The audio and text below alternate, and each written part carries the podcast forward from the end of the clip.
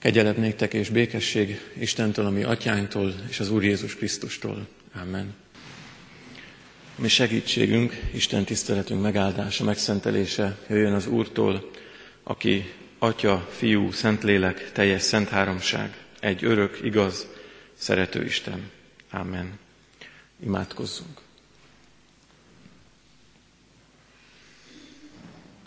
Mennyei Atyánk, szerető Urunk, Istenünk, te, aki megközelíthetetlen világosságban lakozol, együtt vagy a megtört szívűvel, Te, aki kiismerhetetlen vagy és felfoghatatlan, mégis bemutatkozol nekünk és leleplezed magad előttünk.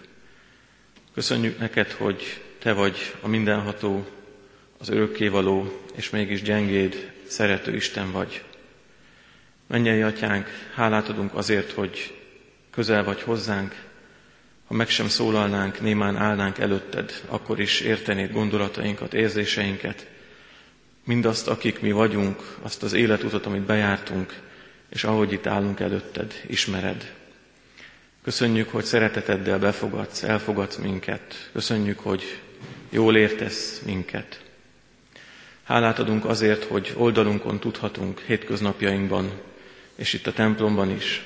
Köszönjük neked, hogy megértesz bennünket, ezért együtt érzésedben bízva rád bízhatjuk terheinket, kudarcainkat, vétkeinket, minden gyarlóságunkat. Köszönjük gyógyító, feloldozó, felfrissítő jelenlétedet, szeretetedet. Kérünk, Urunk, hogy ezt az időt, amit neked adunk, tőled kaptunk, és magunknak is ajándékozunk a templomban, te töltsd meg tartalommal, te tett személyes az elhangzott igét, hogy megajándékozottan mehessünk útjainkra. Hívjuk a Te világosságot adó lelkedet. Amen. Kedves testvéreim, Isten igéjét Jeremiás prófita könyvéből hallgassuk meg.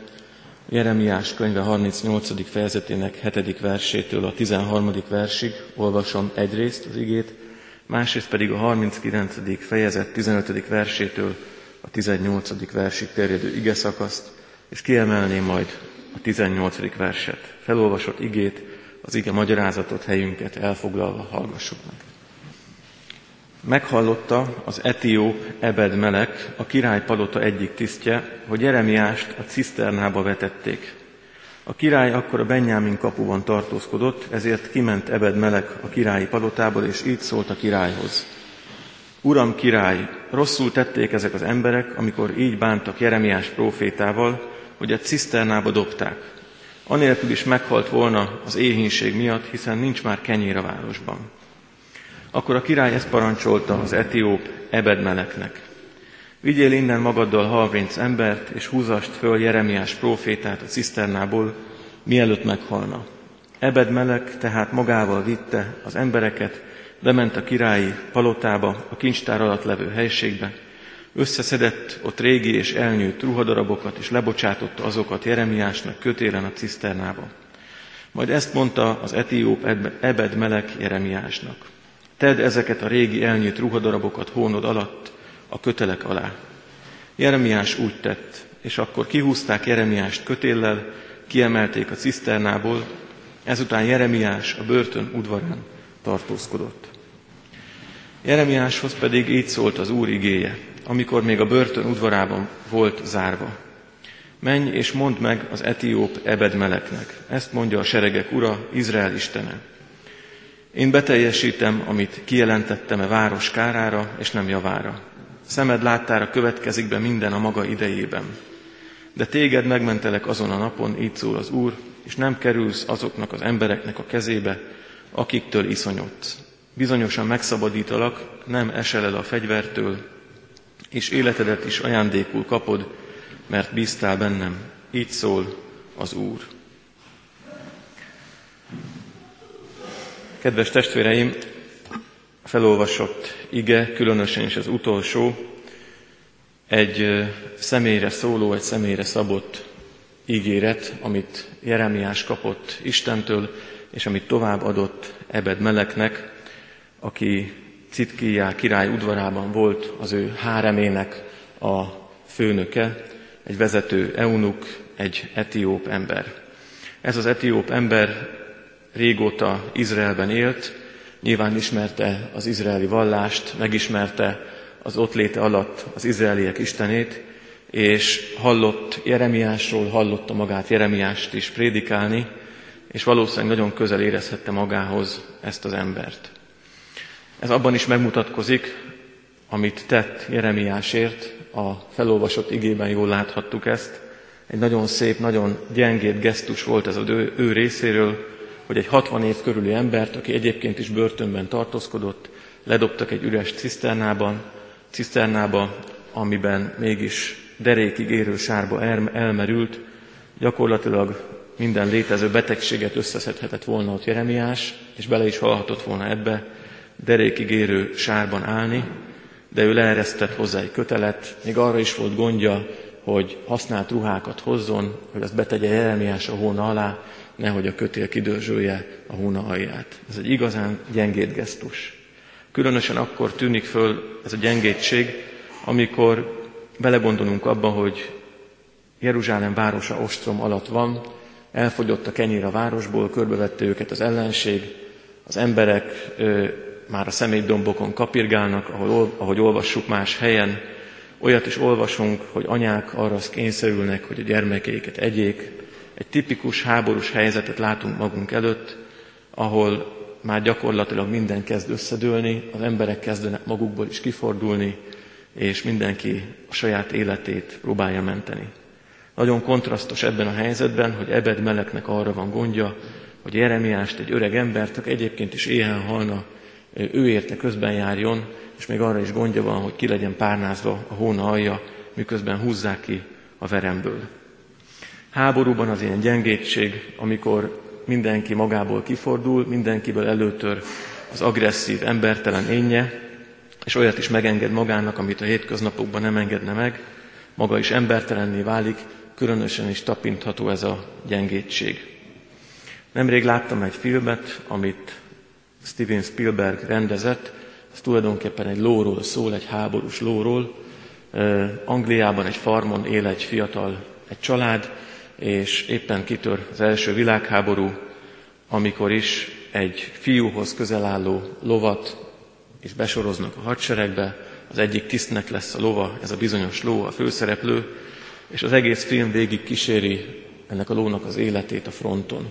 Van egy szép jelenet a filmben, amikor ez a ló belegabajodik a szöges drótba a frontvonalon, a németek és az angolok állnak egymással szembe a lövészárokba, ködös a táj, ez a ló pedig szöges drótba vergődbe vergődik a frontvonal közepén.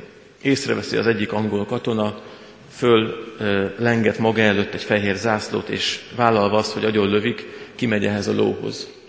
Nagyon ironikus ez a jelenet, mert nem visz magával drótvágót, odaszól a németeknek, akiknél éppen van drótvágó, és egy német és egy angol katona a szöges drótban vergődő lovat együtt szabadítják ki egy-egy drótvágóval, majd a végén sorsot vetnek rá, és aztán az angoloké lesz a ló, a végén persze visszagerül a gazdájához. Gyönyörű ez a jelenet, ahogy a háború közepén az egymást gyilkolni készülő emberek együtt szabadítani ki egy drót kötél fogságába került lovat, és aztán őt gyengéden ápolják. Ahogy összetalálkozik, az ellenség és az emberi arcát mutatja meg a háború közepén. Egy másik élményet is adosszam meg, egy olvasmány élményemet. Egy második világháborúban történt meg ez az eset, egy leírás. Egy férfi éppen e, látta, hogy az ellenség katonája ott ül egy fa tövében, és gyakorlatilag másodpercek alatt agyon tudta volna lőni, de azt látta, hogy ez az ellenség éppen leveszi a válláról a fegyvert, előveszi a cigarettáját, rágyújt, elengedi magát, fölnéz az égre, talán hazagondol, és hogy meglátta ezt a pillanatot, eszébe jutott, hogy ez az ember, akit le akar lőni az ellensége, ugyanolyan, mint ő maga is a hétköznapokban, ez az embersége megérintette őt, és elment onnan, hagyta őt élni. Ez a kontraszt jutott eszembe, amikor elolvastam Ebed Meleket és Jeremiást, ahogy kimentette onnan, hogy az embertelen közegben is valaki ember tud maradni, abban a közegben, ahol az emberek a saját életükért kaparnak és tepernek, ebben, az, ebben a közegben valakinek arra van gondja, hogy egy idős emberrel szemben gyengét tudjon lenni, és kimentse őt.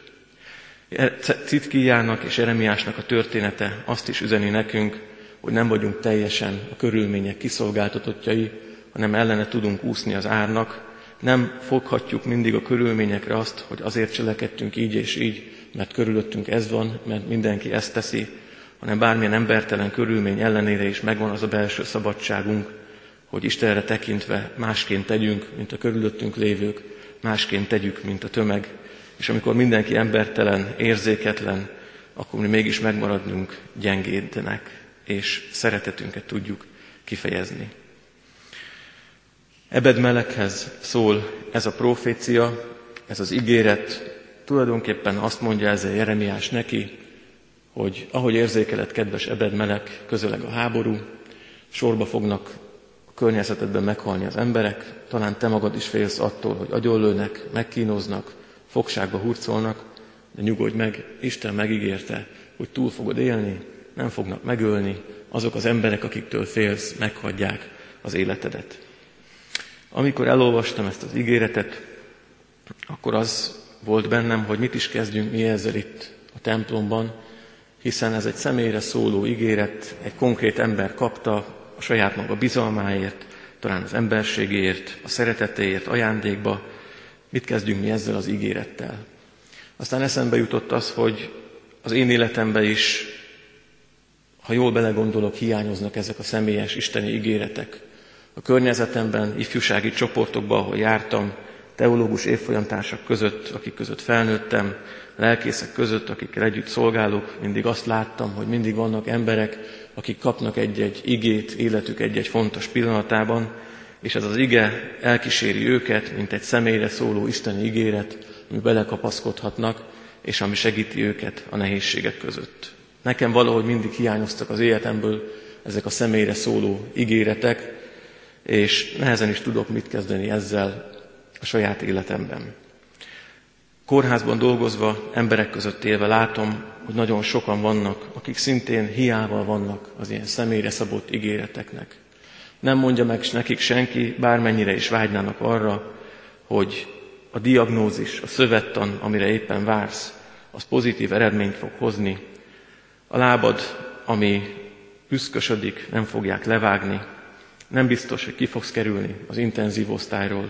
Nem kap senki olyan ígéretet, ami belekapaszkodhatna, a bizonytalanságban semmi bizonyos nem marad számára, bármennyire is vágyódna rá. Mit csináljanak azok az emberek, akik soha nem kapnak személyhez, személyre szóló ígéretet, akik nem tudnak úgy nézni a krízisekre, nem tudnak úgy nézni a veszteségekre, az élet sötét pillanataira, hogy van valami személyre szóló ígéretük, hogy az Isten biztos kimenti őket, biztos minden jóra fordul, és minden rendben lesz. Személy szerint magam életébe azt a választ találtam meg erre a kérdésre, hogy nem is igazából az a lényeg, amilyen ígéretet kap vagy nem kap az ember, hanem az a lényeg, hogy van valaki, aki az ígéretet adja. Nem az ígéret maga a lényeg, ami az ígéret adó szájából kijön, hanem az ígéret adó a lényeg. Ez olyan, hogy nincs szükségem arra, hogy a csapból folyó vízből inni tudjak, hogy alá tegyek egy poharat. Anélkül is tudok belőle inni. Nincs szükségem arra, hogy szappannyal szappanozzam be magam, a tiszta víz és, szap, és tisztává tud engem tenni. Nincs szükségem arra, hogy egy tóba csónakon ringatózzak, vagy gumimatracra feküdjek, hiszen tudok úszni a vízben.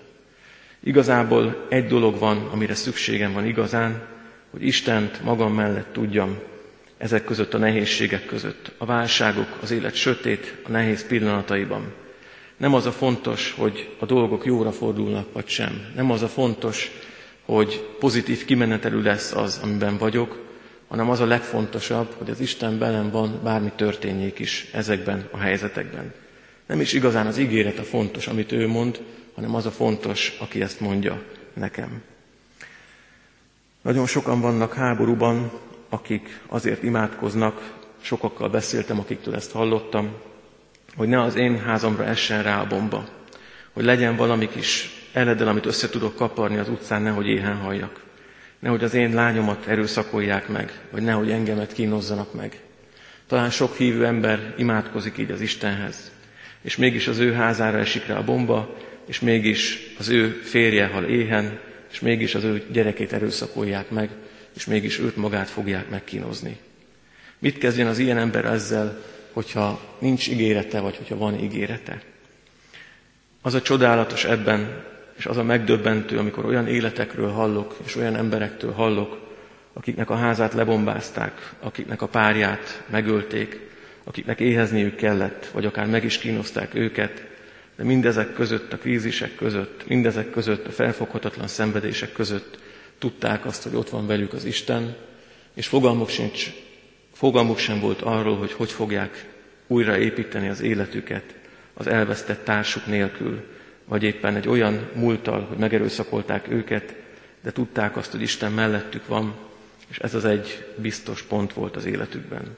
Nem volt semmi ígéretük, de volt Istenük, akire számíthattak ezekben a helyzetekben. A másik, ami itt van ebben az igében, azt az ígéretet kapja Ebed meleg, hogy ajándékba kapja az életét. Hogy tulajdonképpen Isten meg fogja őt szabadítani. A szabadítás abban fog megmutatkozni, hogy nem fog meghalni. Nagyon gyakran azonban azt kell látnunk, hogy Isten nem abban mutatja meg az embereknek a szabadítását, hogy megmenti őket a haláltól, hanem fiatal embereknek is, 30-40 éves embereknek is, hívő embereknek is meg kell halniuk. Lehet, hogy azért vagyok én tragikus, és lehet, hogy azért is lehangoló az a prédikáció, mert nagyon sok ilyen emberrel találkozom. Istenfélő hívő emberek, akik olvassák ezeket az ígéreteket a Bibliában, de mégsem tapasztalják meg a szabadulásnak ezt a formáját, nem élnek túl baleseteket, nem jönnek intenzív osztályról, és nem élnek túl krónikus betegségeket. Mi van mégis ezeknek az embereknek, amiben kapaszkodhatnak? Ugyanaz, mint az előző pont van, pontban, ott van számukra Isten, aki fel tudja őket szabadítani arra, hogy szabaddá tudjanak válni az élettől, hogyha erre van szükség, vagy szabaddá tudjanak válni a haláltól, hogyha erre van szükség. Mind a kettő nagyon nehéz. Szabaddá válni az élettől, hogy valaki szabaddá legyen arra, hogy meghalljon, az élet egyik legnehezebb dolga. Amikor annyi minden van még előttem, amikor fiatal vagyok, amikor még egy csomó mindent tehetnék, és tele vagyok tervekkel, de mégis el kell engednem az életet, mi az, ami segíthet nekem ebben? Jézus jut eszembe, aki 33 éves volt, és gondoljunk bele abba, hogy mennyi mindent tehetett volna még egy 33 éves ember ilyen munícióval, az Isten lelkével betöltve, ha még hosszú évtizedekig folytathatja ezt a munkát. Mégis el kellett magától engedni ezt az életet, és mégis ezzel a rövid élettel tudott áldássá lenni. Nagyon sokaknak nem az életet kell maguktól elengedni, hanem a halált. A mai világban nagyon sok olyan emberrel találkozok én is, akik igazából a halál után vágynak. Pokolnak érzik az életüket, olyanok, mintha élő halottak lennének, minden sötét és minden kilátástalan, és hívják és várják a halált, és néha elő is idézik a halált a saját életükben. Az ilyen embernek attól lehet Isten által szabaddá válni, hogy bármennyire is várják a megváltó halált, ami az unott, sötét, pokolú életüket megváltaná, szabadá lehetnek arra, hogy éljenek, hogy reménykedhessenek, hogy Istenben bízzanak, hogy Istentől nem várt lehetőségek táruljanak föl az életükben, hogy fény ragyogjon be számukra a sötétbe. A szabadság nem csak azt jelenti, a megszabadítás nem csak azt jelenti, hogy a rossz dolgokban jó dolgok történnek velem, hanem hogy a rossz és a jó dolgoktól egyaránt szabad tudok lenni. Hogy szabadon tudok lélegezni, ha rossz dolog is történik körülöttem, vagy ha jó dolog is tud történik körülöttem. Jézus neve, a Jézus szó, a Jehósua, az azt jelenti, hogy szabadító. És az eredeti szó etimológiája az még tovább bontva azt jelenti, hogy valakit ahhoz segíteni, hogy szabadon tudjon lélegezni. A szabadság az ezt jelenti, hogy szabadon tudok lélegezni, hogy egyenes vagyok, hogy magamba tudom akadály nélkül szívni a levegőt. Nincs rajtam teher, ami lenyom engem, mert mindentől szabaddá váltam. jótól és rossztól, élettől és haláltól, mert jelen van az életemben az Isten, aki felszabadított mindezek alól, mert ő az, aki betölti az ürességemet, ő az, aki legdrágább kincs mindezekben. Hogy kaphatja meg az ember ezt az Istent? Hogy lehet az emberé ez az Isten, aki mindentől föl tud szabadítani? Eszembe jutott József Attilának egy verse. Talán ez a lelkület, ez a belső vágy találja meg leginkább az Istent. József Attila mondja azt, amit mi mondhatunk Istennek. Etes, hisz éhezem, takar befázom, ostoba vagyok, foglalkoz velem, hiányod átjár, mint húzat a házon. Egy másik történet szerint egy ember elment a szent emberhez, hogy megismerje az Istent. A szent ember odavitte egy folyóhoz, bedugta a fejét a folyóba, vagy nem megfulladt. Mielőtt megfulladt volna, kiemelte őt. Alig kapott levegőt ez az ember. Megkérdezte a szent embert, ez az Isten kereső, hogy miért nyomtad le a fejemet a víz alá? Meg akartál ölni? Észnél vagy? És azt mondta, megkérdezte ez a szent ember tőle, ebben a pillanatban, mikor majdnem megfulladtál, mi volt számodra a legfontosabb? Hát az, hogy levegőt tudjak kapni.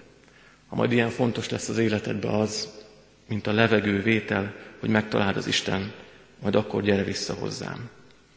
Az az ember, aki eljut életének egy ilyen pontjára, hogy Istenem hiányod átjár, mint húzott a házon, és úgy kell lesz nekem, mint egy fuldoklónak a levegő, az az ember megtalálja Istenben a szabadulást, az életet, a teljességet, és ő jön bármi is az életben, ott lesz Isten számára, aki mindebben biztos pont, életvilágosság és szabadság számára.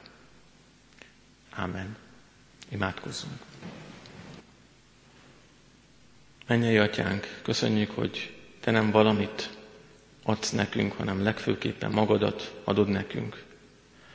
Köszönjük neked, hogy a bizalom az, hogy megtanulhatunk úszni a vízben, hogy befogadhatunk téged, szomjunkat oldhatjuk veled pohár nélkül. Köszönjük neked, Urunk, hogy nem máshol vagy, hanem itt vagy. Nem másokat szeretsz, hanem minket. Nem másokat akarsz megajándékozni, hanem engem magamat. Nem máshoz vagy jó és gyengét, hanem hozzám. Nem mást ismersz, hanem engem. Köszönöm, Uram, neked, hogy életembe hívhatlak, és életünkbe hívhatunk, hogy minden terhünk, nehézségünk, kilátástalanságunk közepette. Te vagy a végső menedék, az utolsó válasz, a kezdet és a vég mindenre. Urunk, ajándékozz meg minket leginkább ezzel a szomjúsággal, hogy megtaláljunk tégedet, és aztán szabaddá tudjunk válni az életre.